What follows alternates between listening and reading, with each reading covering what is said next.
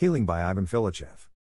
They, Jesus and his disciples, came to Bethsaida, and some people brought a blind man and begged Jesus to touch him. He took the blind man by the hand and led him outside the village. When he had spit on the man's eyes and put his hands on him, Jesus asked, Do you see anything? He looked up and said, I see people, they look like trees walking around. Once more, Jesus put his hands on the man's eyes. Then his eyes were opened, his sight was restored, and he saw everything clearly. Jesus sent him home, saying, Don't even go into the village. New International Version.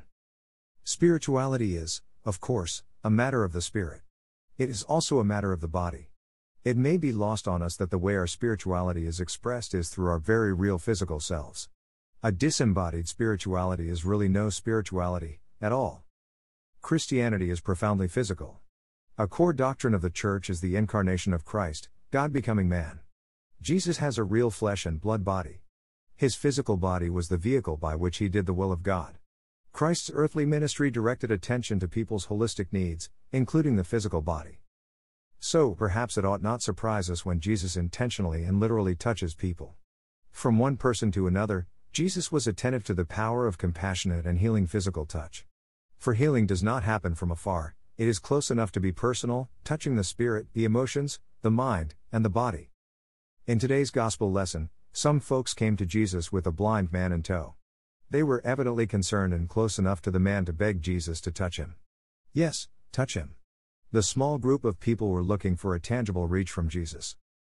Just the other day, I visited a dear lady in the hospital for which I'm a chaplain. As I began to speak with her, she reached out her hand, and I took it. I then realized that she was blind.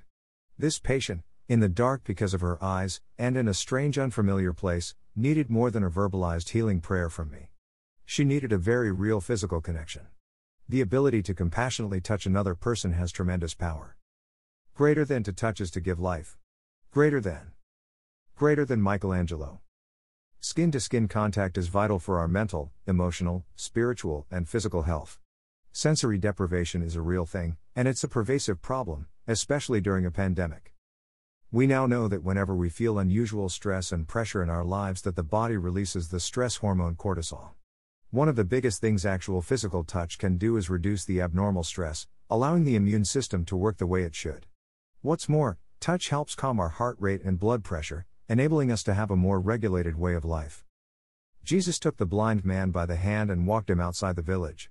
Let's pause on that factoid for a moment. There was a man who literally walked with Jesus, hand in hand, for perhaps a few miles. I wonder what he experienced, just in that walk. What seems clear to me is that this event of walking was part of the man's healing. He quite simply needed this bodily experience with Jesus. I find it a bit humorous that some commentators struggle with the process of Christ's healing the blind man, as if Jesus himself was struggling with trying to heal the guy. However, by taking the approach of an embodied spirituality, we can discern that this man required a great deal of touch from Jesus. The spitting, the putting the hands on the eyes, and then doing it again, was all deliberately tactile and just what the man needed for his healing of both body and soul. Christ's physical body was an instrument of grace. And our own bodies are meant to bless others with appropriate and compassionate touch. I realize this gets complicated with social distancing practices and concerns with health during a pandemic, yet we can still be agents of healing through simple acts of touch, including the following 1. Hug others. Hugs are healthy. I completely understand that some people aren't huggers, and we ought to be guarded hugging others we don't know very well. I usually ask before I hug someone outside of my family or church. Unfortunately, many people have had bad experiences being touched, and my heart goes out to them. Yet, the need for meaningful and positive touch still remains both for us and for others. 2. Pet the dog. My wife's little dog is a prima donna. He drives me nuts sometimes, maybe most of the time. Yet, because of his disposition, he is the perfect little gentleman when in a care facility or in public. He likes the attention. If you have a pet, let other folks pet them. I'm a busy guy, but when it comes to taking time for neighborhood kids to pet the dog while I'm walking him, I'm all in. It is a simple ministry that anyone can do. 3. Hold hands or offer light touch. This can and perhaps should be a liberal activity within most families. It can also be done with others. It's not weird to do this, even in some contexts with strangers. For example, when leading someone in the hospital to their appointed place, depending on the circumstance, I place a light hand on the back or shoulder. Hospitals aren't exactly destination vacation spots, so folks can be nervous when in them. Simple ways of appropriate touch help calm the anxiety. 4.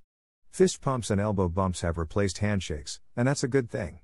Fist and elbows just aren't the same thing as a good old fashioned tight handshake, yet it is still an opportunity to touch.